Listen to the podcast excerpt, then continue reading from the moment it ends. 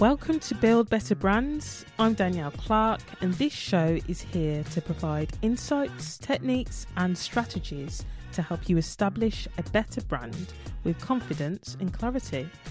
We're on a mission to help as many people as possible start and build stronger brands so they can create happier, healthier lives for themselves and those around them.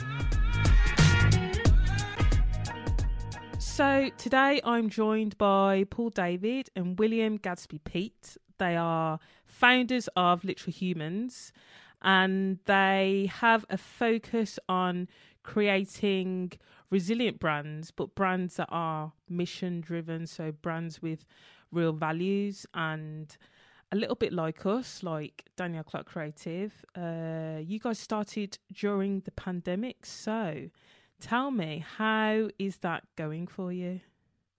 Yeah, um, we just we just got off uh, a call with our accountant, and so far so good. We, they, they're happy to report numbers are trending in the right direction, up and to the right.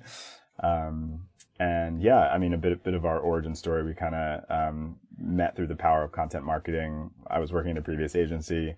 Will hit you know one of the ebooks that we had listed to help you know folks learn how to do content marketing and um, I just chased him down because I had his email at that point. Um, and uh, we, we got a, a pint in, in 2019 in the summer on uh, in Shoreditch, and and then we didn't realize we were starting an agency at that point, but we were. And then obviously the pandemic happened, and uh, yeah, we just had nothing better to do. Realized we had very complementary skill sets in the digital marketing and content marketing space, and uh, yeah, Literal Humans was born in, in June of 2020. Uh, so here we are, a little over two years later. Yeah, and to how it's going, I'd, I'd say something we at the time sort of gambled on a little, but um, were proven, you know, thankfully right on was there probably wasn't a better time to start than in the middle of the pandemic. Um, obviously, um, first six months were pretty rough. Everyone battened down the hatches. No one had any budget, but then everyone realized the only way we can make money is online. Um, you know, good time to be in a digi- uh, to run a content and digital marketing agency because to sell stuff online you need content and digital marketing. So you know it, it proved to be a bit of a lucky slash strategic masterstroke. Cool. Um, um, you said you were talking over a pint.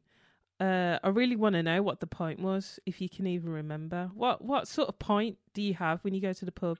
It was in the Goose Island pub in Shoreditch. So it was one of their uh, on-brand beers. I think I had a pint of Google, uh, sorry, of Google, uh, of Go- uh, Goose Goose Island Goose Island IPA.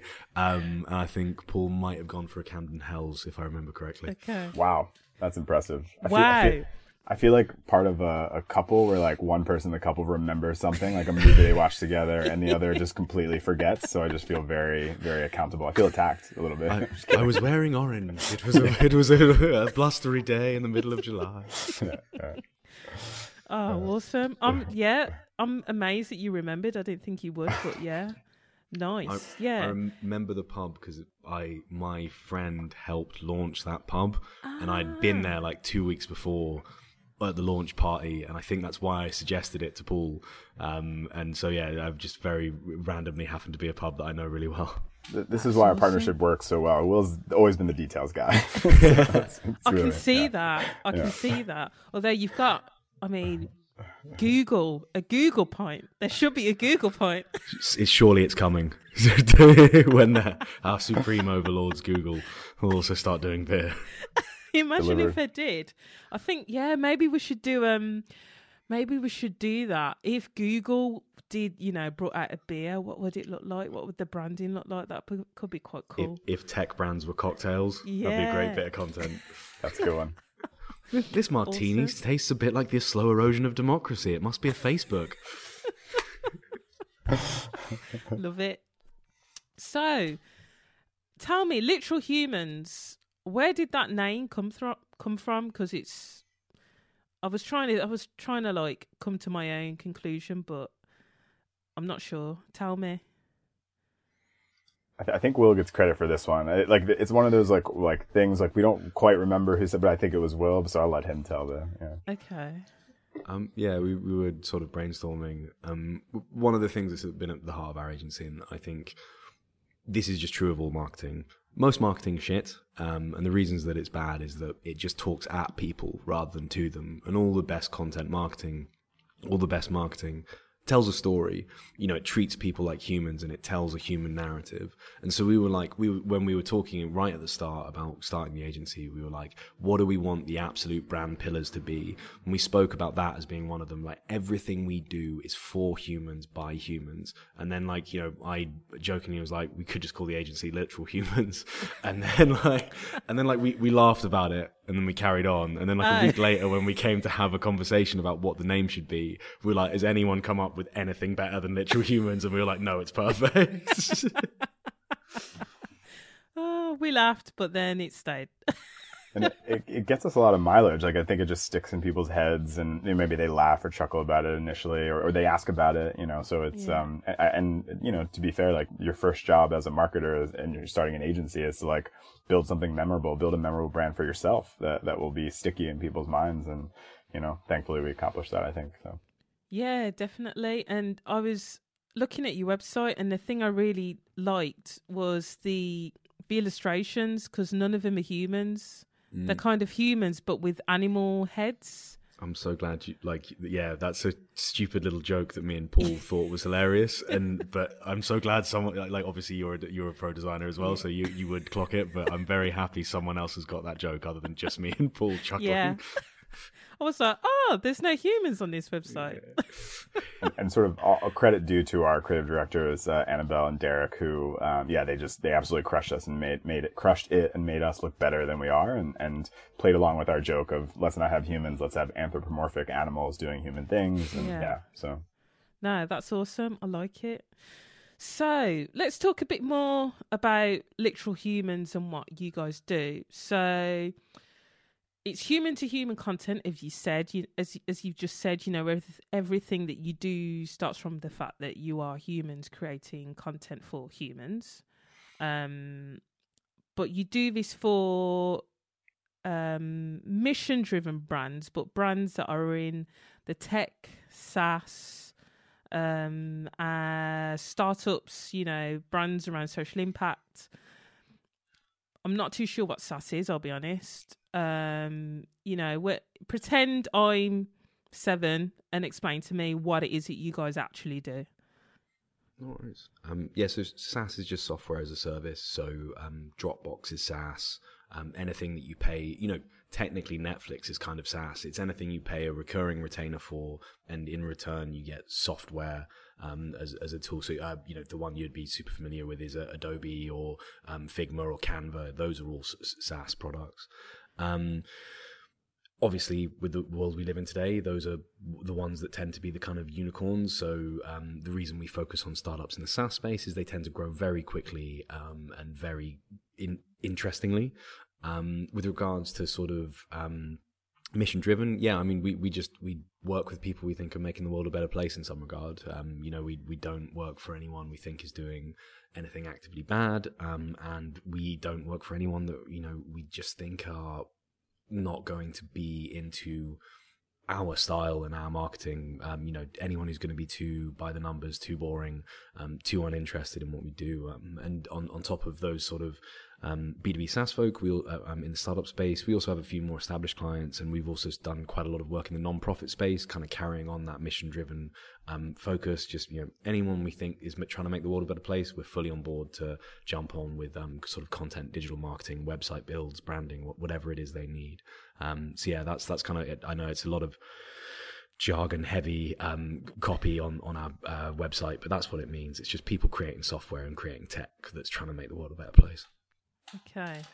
I love that. And I love the fact that you're working you're working with brands that are trying to make the world a better pr- place. Um, one of the one of the reasons I went solo and decided to start my own business myself was because I was very frustrated with some of the people and brands that I had to work with. Mm. A lot of them didn't align with what I believe to be fair and right and my values. And because I wasn't in a position to to change that because I didn't didn't own the business because I wasn't you know creative director CEO whatever you know I couldn't really change that. And it yeah it started to really annoy me and frustrate me. And that was one of the one of the reasons I decided to to do this so that I could be more selective about who I work with and ultimately try and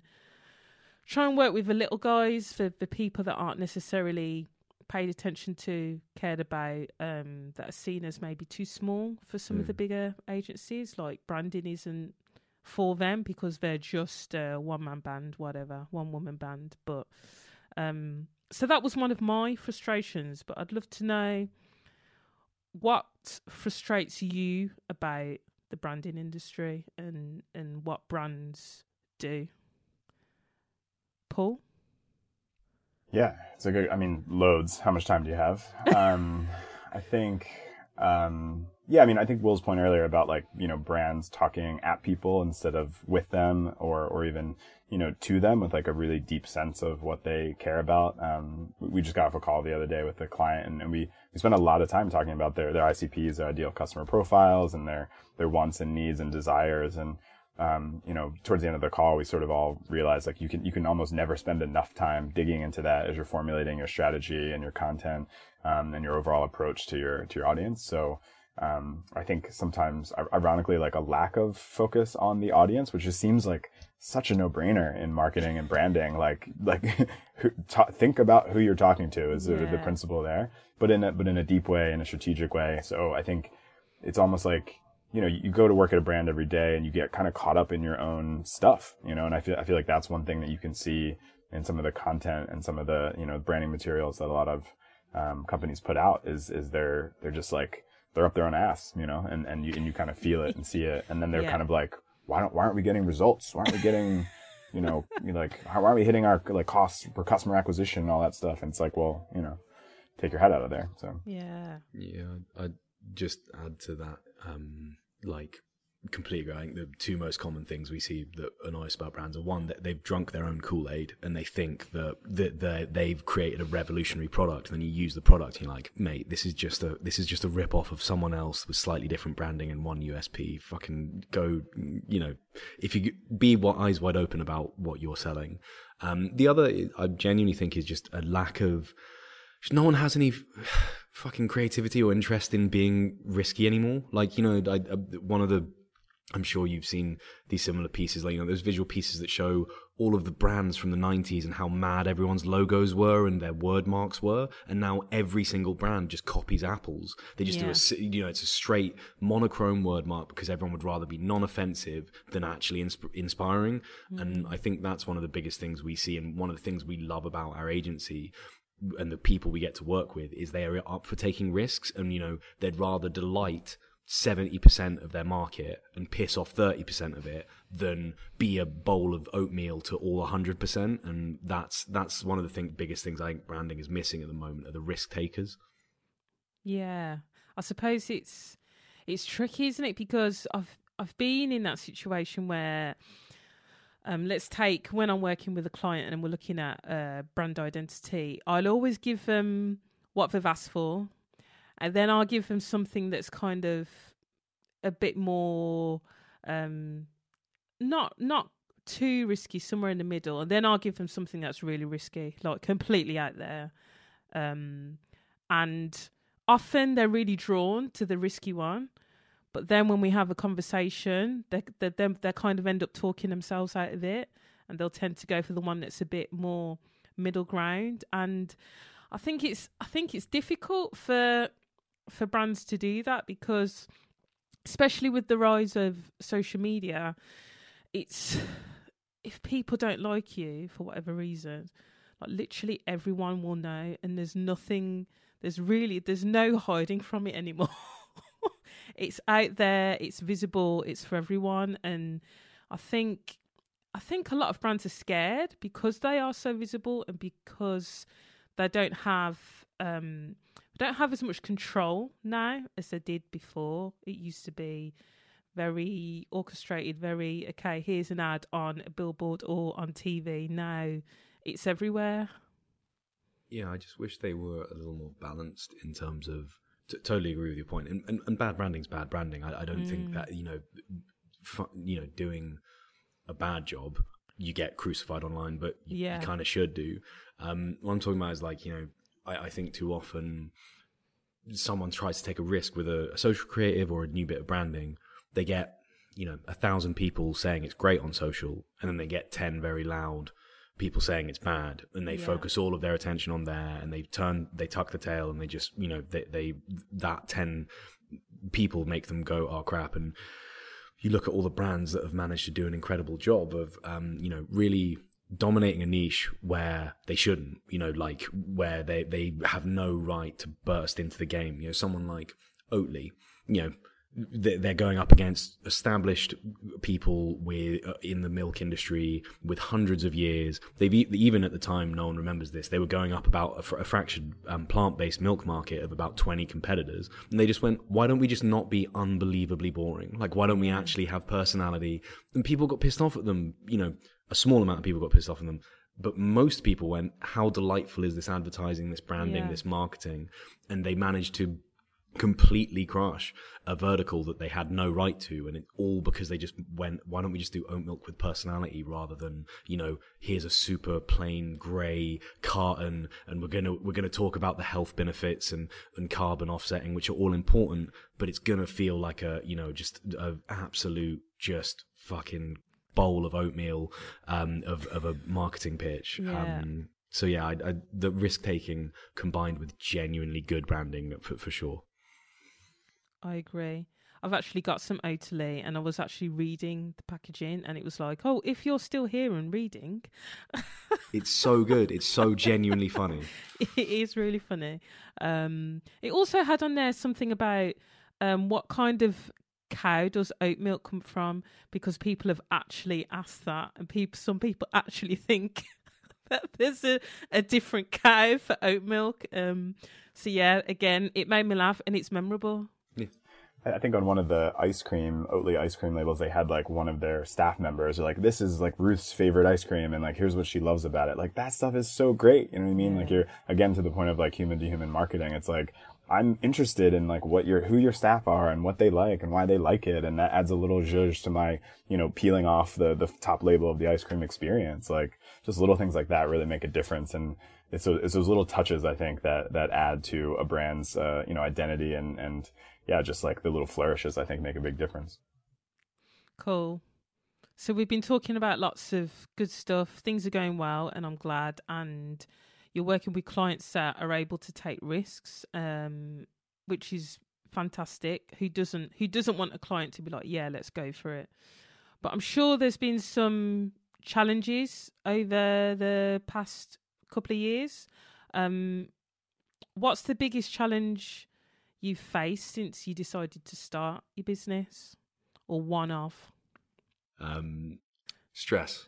Um, like I had never appreciated the why everyone has a nine to five job until leaving a nine to five job because you, you at 5 p.m. you close your laptop, you go home, and you do not think about work until 8:30 in the morning the next day. Um, that sort of peace of mind is something you can only appreciate once you think about work 24/7. You never really go offline, um, and we we've both worked very hard to push back on that and, and figure out healthy work life boundaries. But you, you really do get a trial by fire at the beginning when everything's stressful. You feel like you're always behind, um, and you feel like you're always at work because you, you know, you have your phone in your pocket, you have your laptop, you never, you know, you, you find yourself at nine in the evening writing up a report or, you know, trying to sort something out for a client, um, something you would never do for your, for your nine to five job. So I, I think that's been the biggest stress for me personally. The, the biggest thing that's gone badly is just the, it had, you know, at the start definitely had a pretty negative impact on my work life balance and you know just my mental health of but you know the more we've got through it it's it's got a lot better um but that's probably been the biggest challenge for me along with just constantly feeling like we're outside of our comfort zone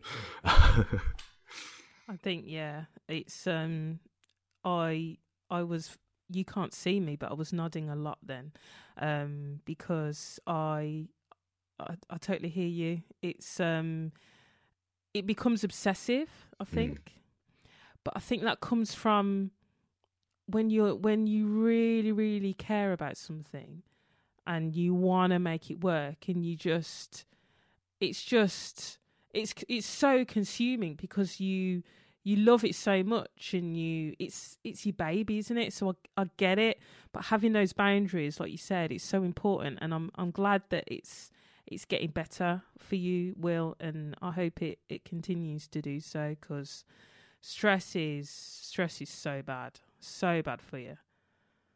Yeah, when, when people are, you know, saying platitudes like follow your dream and like chase your passion and stuff like that, like they don't tell you about the nights that you're like on your couch, you know, like trying to shovel some food in your face at like midnight with your laptop out, falling asleep because you're trying to put that proposal together for that client that's like going to push you, you know, over the edge in terms of the revenue that you need to get.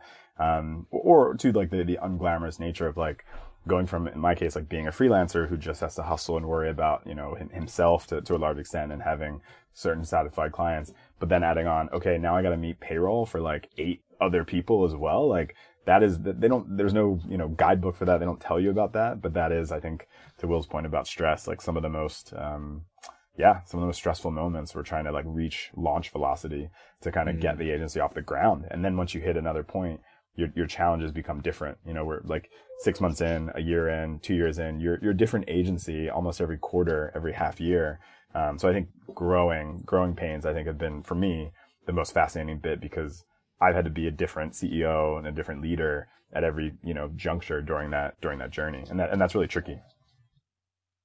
Yeah, no, I can I can imagine, and um, let's see, it's September 2022 now. So you guys started in June. So yeah, just over just over two years. And how many are you now? Um, how many full, people are? Full time team. I think there's yeah eight of us. Is it Paul? Eight. And then yeah, uh, yeah. Our sort of we we also have like a distributed network of like uh, 200 plus freelancers that we sort of rope in for various uh, jobs. But yeah, full full time team of about eight. Cool. So the team's growing. That's great. We've talked about, you know, your values and the fact that you're very human focused. Um, and as we know, the creative industry, branding industry, it's it's often dominated by the same kinds of people. Um, again, I was looking at your website and your team look really diverse, which is really nice to see. Um, it's not often you see that in our space. Um, I know, you know, when we talk about diversity, it's not just you know how people look where they're from creed color race etc it's also about you know diversity of thought as well um i had a conversation with someone earlier named um, Sam Warner on another podcast, and we were talking about um, people that are neurodivergent, so people that think differently, um, and how important it is to try and, and make sure that your team is diverse. Um, how have you found that, and how are you? Are you actively trying to implement it? Because it looks like you are, and, and has it been difficult? Yeah, I mean, I think I think it's um, a principle we laid down very early on that you know um, we've we've seen the data and we just know intrinsically and, and morally, frankly, that like diverse teams do better, perform better, you know, and, and it's not even just about performance, but just like the ethical right thing to do in 2020 in one of the most diverse cities in the world to like build a truly diverse creative agency, marketing agency. Um, so yeah, just it hits so many levels and, and frankly, like our clients look at us and they're like, yeah, this is a group of people that can speak to our global audience better than, you know, these five other staff pages for these agencies that just like don't really look like a global audience. Let's just, just put it that way, you know? Um, and you can sort of fill in the blank. But, um, but yeah, I mean, it's not, it's, it's, I think once you lay down the principle and you set in sp- specific processes in terms of how you recruit, are you building a batch of, of initial people that you're inviting to interviews that is a diverse pool. A lot of organizations don't even do that. I was having a conversation with another agency the other day and they were blown away by that suggestion that they should have a diverse pool to even offer interviews to. And it's, it's pretty astounding. I think the, the varying levels of practice when it comes to hiring, recruiting, and just building a diverse team out there. Yeah, I think Paul deserves a, a huge amount of credit for that because he he's really led the way on that and um, you know just just done a brilliant job of it and I, I, think you know it, it's not it's not something I had thought about as much, and obviously because I, I'm I'm a white privately educated man, like I've never had to think about it, and I'm, I do think a lot for other agency owners who quite often are white privately educated men. If you do genuinely care about it, you have to just fucking listen and like actually listen rather than kind of paying lip service to this sort of thing. You know, me and Paul would sit down and Paul would quite frankly educate me on, you know, some of the issues of our industry. And I'd just be like, yeah, okay. Like, I, you know, I, I believe your lived experience and I trust you. Like, let's do this rather than kind of, I think now too often um, you hear these folk at you know conferences and whatever bemoan the lack of diversity in our industry and then do fuck all about it. Um, and so yeah, I, I, think Paul deserves a huge amount of credit. Um, and yeah, if I if to other agency owners out there, I just you know recommend actually listen and actually do something about it because um, there's there's too much talking and, and, not enough action on on you know the fact that our, our the people that do marketing don't look like the people who market who we we market to yeah. No, and I think I think it's really good that you've got that you're able to be so honest and frank with each other and have these conversations and I think I think a lot of the time people you know when people put on their CVs great at communication and then you hear them have a conversation with someone and it's like hmm okay you're not I don't get. I don't feel like you're actually saying what you want to say. Like I think it's okay to say what you want to say and get your point across as long as you're not going out of your way to actively offend someone. And and I think more often than not, people are quick to react to something they've heard rather than actually stop, listen, think about it, process it, and go, oh, okay. So this is what you're saying. This is what I think. Okay, let's try this. And I think it's really good that you two have got this relationship. Clearly, clearly, you've got a, a good working relationship, but also, you know, your mates as well. Yeah, I, th- I think that that makes a difference because I think we can like just look at each other in the eye and have like a frank conversation about about anything, about agency finances, about diversity, about you know, um, you know.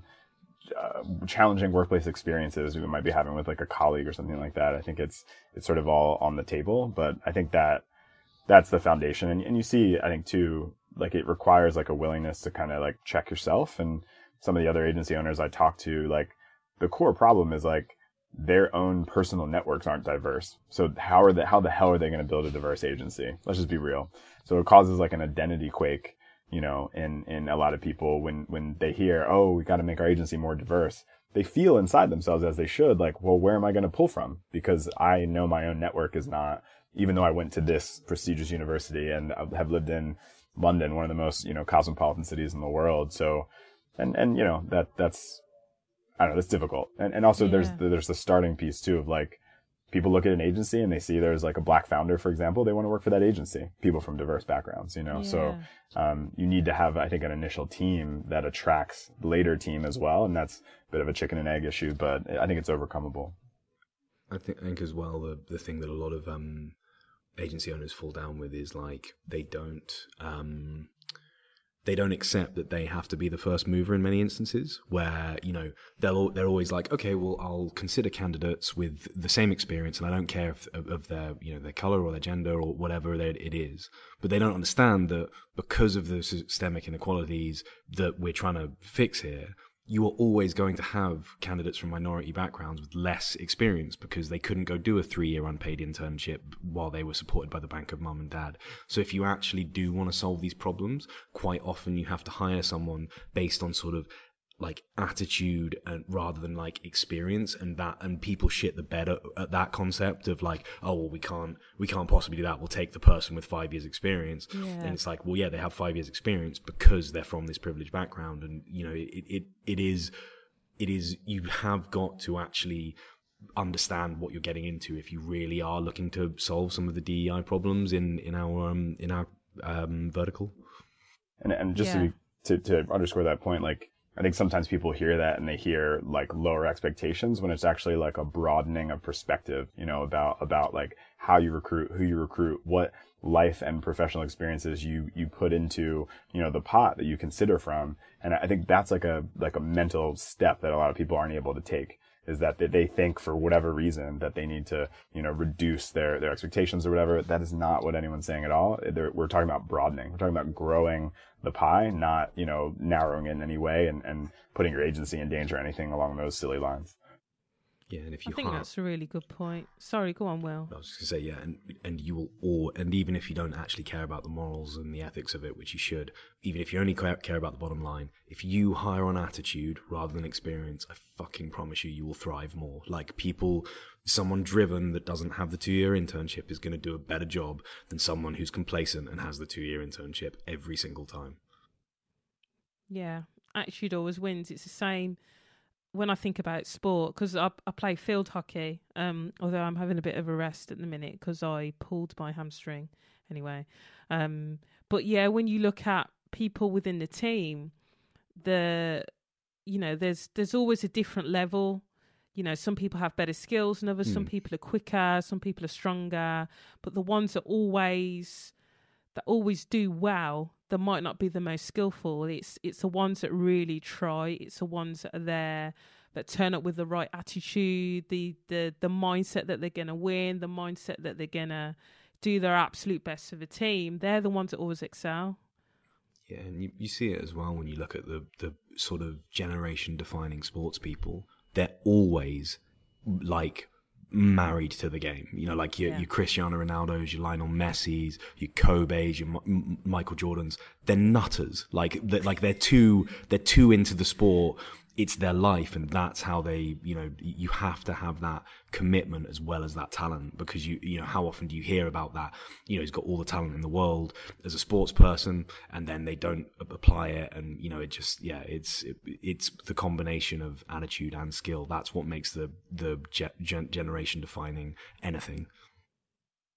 yeah and when we talk about we've talked about having the right attitude and skill and kind of checking yourself and it's it all comes down to the individual doesn't it and the and paying attention to your own thoughts and feelings and the relationship that you have with yourself um how has how has the relationship you have with yourself impacted your business and where it's going Yeah, it's. Uh, I- think that the point I raised earlier about like really trying to ride the wave and having to be a different leader at different, um, you know, junctures of the uh, of the agency is like a really important, uh, really important point. Um, n- like now, I feel like I'm at a point where I need to become a better people manager, a better coach, a better, you know, cheerleader.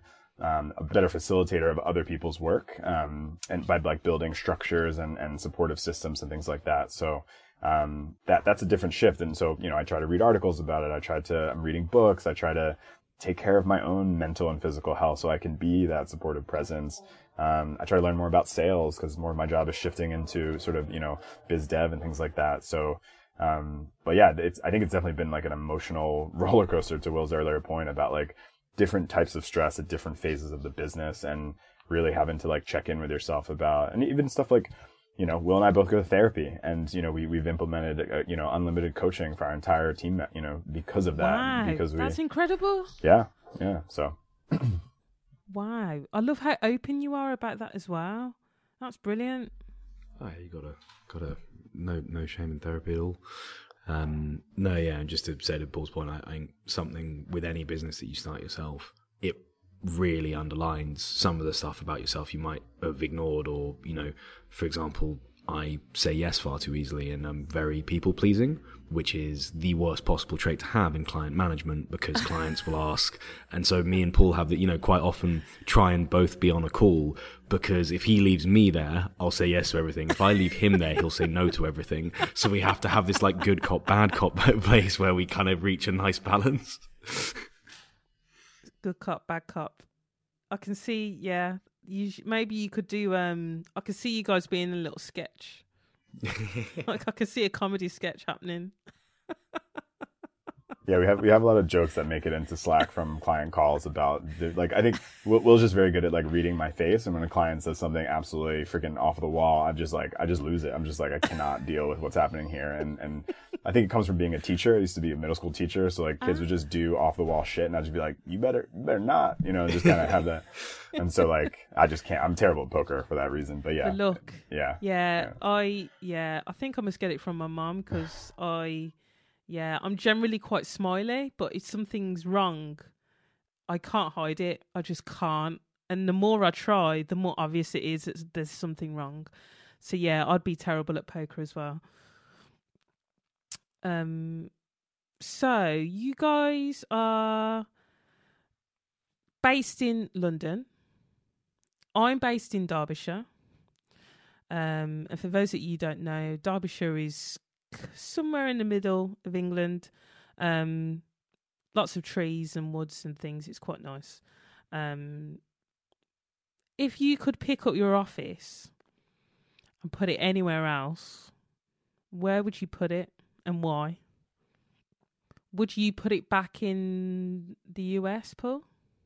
It's a good question. I mean, uh, I think from a like from a market perspective, right? Like there's canned answers like around like you know Silicon Valley or New York as like tech hubs. Um, but I think there's I think that's like lessening in importance, and we're seeing that from from clients as well. Um, so yeah, I might pick somewhere cool. Like I, I love living in Mexico City. Like you eat really well there, good cost of living. Um, you know, uh, and I think there's something to be said for like living in a place. And I think about this a lot as like a USP, but like living in a place where you're constantly engaging with like music and art and culture and creativity, and to Yeah. the degree to which that you know influences you, the quality of your branding and your your creative marketing and things like that for clients. I think that's kind of an undersold uh, USP that maybe we should be touting a bit more. But I definitely get that from London. So I'd think about other places around the globe um, that are that are facilitating that for agency leaders.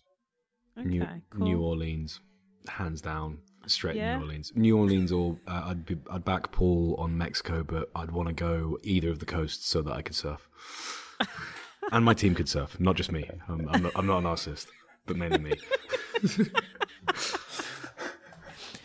I've not been surfing. I had I did try paddleboarding for the first time this year though and loved it.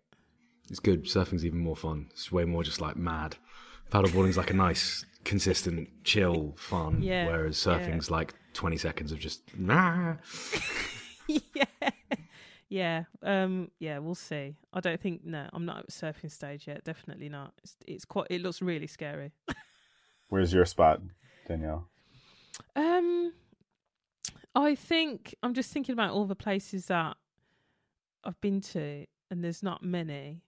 Um this is going to sound really odd. But I'd m- I'd move it to Scotland. Mm. Just because it won't be beneficial to the business at all. It would just be me. I just I went to the north coast of Scotland, and this sounds really cheesy, but I genuinely fell in love Mhm. with the area. It's just there was just something about it. I just felt I felt so calm and at peace and just that slower pace of life gave me the opportunity to be able to just really think and really hear my thoughts. Um, yeah, I loved it, and it, it, felt it didn't feel like I was in the UK at all. And magical. So yeah, Edinburgh would be probably top five for me as well. So yeah, great shout. yeah, yeah. Edinburgh's. Ah, I want to go back. Maybe not in the winter though. Um, Okay, so I'd when I talk to people like when I say people I'm I'm thinking about the students that I speak to because I lecture as well. Um and I often I don't just talk about like all the good stuff and show off my work and stuff. I talk a lot about my failures because I think that that's really important. A lot of the time we see the polished, finished success stories and not not the struggle and the times where things have gone tits up. Um, so if you're willing to share, I'd really like to know your biggest failure, one of them, and just what what you learned from having that experience. While you're thinking, I'm happy to share mine if you want. Yeah, go for it. I'd So yeah, one of mine was um I was working on a huge catalogue. Um, I think it was about 300 odd pages. And it was about to go to print. So we'd receive uh, printer's uh, proof so we could check it, the printer's pairs. There was something going on with my Mac. So rather than save it on the server, I decided to save it on my desktop. Um, InDesign crashed. And we pretty much lost like months and months of work because there wasn't there wasn't a backup um and yeah it was that that client was worth a lot a lot of money um because they had a really good working relationship we didn't use, lose them but it could have you know it could have cost the agency that client um and it just taught me to no matter what back your shit up, save your stuff somewhere else. Don't work, just work off your desktop because we've all done it when we're in a rush. And now I just don't. I just, I just don't ever now, mm. um, because of that. So, yeah. Um, that's a, yeah. Back it up. That's that's a that's a straightforward one. Um, mm-hmm. I think mm-hmm. I don't know if it's like a it's not my necessarily biggest failure, but one that like really stands out to me in my past life, I was an educator, and one year I was uh, living in Boston, working as kind of like a a replacement, um, you know, what we call vice principal, essentially. Um, and so, you know, just just step under the the principal, the school leader, and um, I got into that position because like you know the principal initially left, and then one of the vice principals had a baby, and so the the other vice principal got promoted to principal, and I was just there as like this intern learning how to be a principal, and so all of a sudden I find myself in charge of this like entire you know few hundred uh, middle school we call it, so sixth through eighth grade, so like you know whatever eleven through thirteen year olds. Okay. And I was in charge of like standardized testing, which is like a nightmare in the states. You got to certain times and there's specific laws and like kids have to be in certain rooms and all this stuff and it was very complex. And so i had to put together this schedule to get you know hundreds of students into different rooms at very specific times and get the teachers there and all that stuff. And i screwed up the schedule. And hundred just imagine hundreds of students in hallways with like nowhere to go not sure where they're going teachers in the hallways like just absolute chaos chaos. And people were looking at me realizing that it was my my fuck up. Yeah um, um and what it taught me was about like and i fixed it i apologize whatever it ended up being okay not great but it taught me about the gravity of leadership and that like people are counting on you and you have to pay attention to the details and ask for help where you need it and engage other people in building and operating complex systems. Um, because if you don't, you end up with chaos and you end up with people looking at you and kind of, um, you know, askance about like, what have you done? And so like, I think it, it just like really impressed upon me, like, you know, I know you're just a grad student at that time, Paul, but like take this more seriously because like this is, you know, you're leading a school. This is a kid's education, literally. And, and, you know, it, it really matters. So. Um, yeah, I think probably my biggest failures have all just come have all been around similar themes. To be honest, um, it's when we've not pushed back on clients when we know we're right. Like, I, so that makes us sound so arrogant, but it, it's we've done what the client said and asked for rather than what we know will work um, just because we don't. And I, you know, we we've lost a couple of big clients from it. Um, you know, and realizing the, you know, the realization from that is you hire an agency to be your experts, not just to be your executors. And so when you have those situations, you know, it's it doesn't it, there's not just a moral duty to you know say hey that's not going to work. There is a financial if you you might get a month or two worth of contract from executing what they think they want but you'll get a lifetime of of um, work if you go i know you think you want x but what you actually need is y. Here's all the reasons. Here's the logic behind it. Um, now let us go do that for you and, and you know make get you a bunch of results. Yeah no absolutely they're really good really good lessons to learn um, so before we wrap up, I just wanted to ask you: Is there anything that you wish you'd known before you decided to build a, a brand?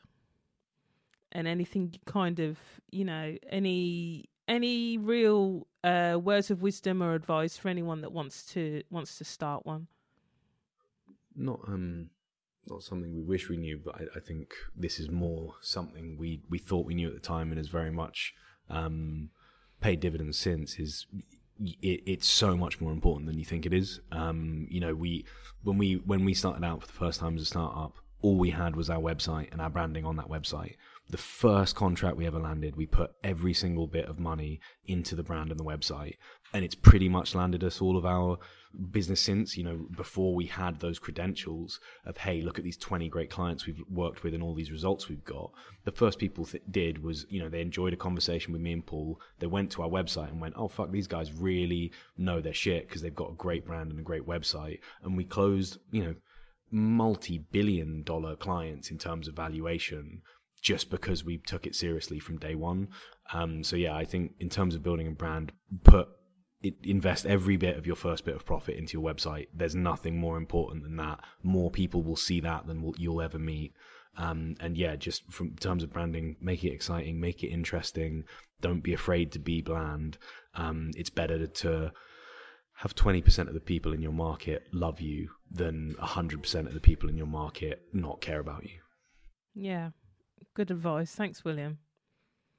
I, I think um, the importance of planning, you know, and, and obviously, you know, coming, especially coming out of the pandemic, like a lot of us realize there's just stuff you can't plan for, right? But I think some of our, um, trickiest moments and, and, you know, frankly, failures have come from probably just a lack of thinking ahead, just taking a minute, having a chat with the team, thinking ahead about, you know, a project or, you know, you know who we're pursuing as clients and if it's the right fit or how it can be the right fit you know and just like and i think that's also unique to remote work situations sometimes where there's potentially a tendency structurally to under communicate rather than have the call, you know, build the thing together and then, you know, once everyone's on the same page, move it forward. Um, but yeah, I think, I think that lack of just like kind of sitting down and thinking ahead a bit, you know, cause you're just moving so fast. And then especially in the tech space, it's, you know, you got all these tools that kind of ping you and, and really distracts from your attention to like long-term planning. Um, so yeah, I think that's, that's sort of what I'd say is like, take that time, you know, and I think we, we've seen the difference this year where we sat down, Will put together a great strategy for the year. And I was just looking back at it and we've, we've hit a lot of it, even though we haven't actually looked back at it, which is, which is fantastic, but it speaks to the power of just sitting down, getting everyone on the same page and doing a little bit of forward thought and forward uh, planning. Amazing. So we've got planning, we've got caring about people, treating people like humans, um, paying attention to your values, looking after your mental health, lots of good stuff, which I'm sure um, all of us can kind of, you know, take and, and use within lives, be be us be brand builders or not. So um, yeah, I just wanted to say thank you so much for coming on today. Um, it's been great speaking to you both. Um, but before you go, just let us know where people can find you if they want to. Yeah, we're at uh, literalhumans.com and uh, at literalhumans on uh, pretty much all of your important uh, social channels. I mean, LinkedIn is probably our biggest uh, social channel at the moment, but we are looking to grow the others very soon and practice what we preach. But uh, yeah, literalhumans.com is probably your best bet. Awesome. And thank, thank you. you thank you for your time. Really appreciate it. Yeah, it was such a pleasure. Such a great conversation. Really appreciate it.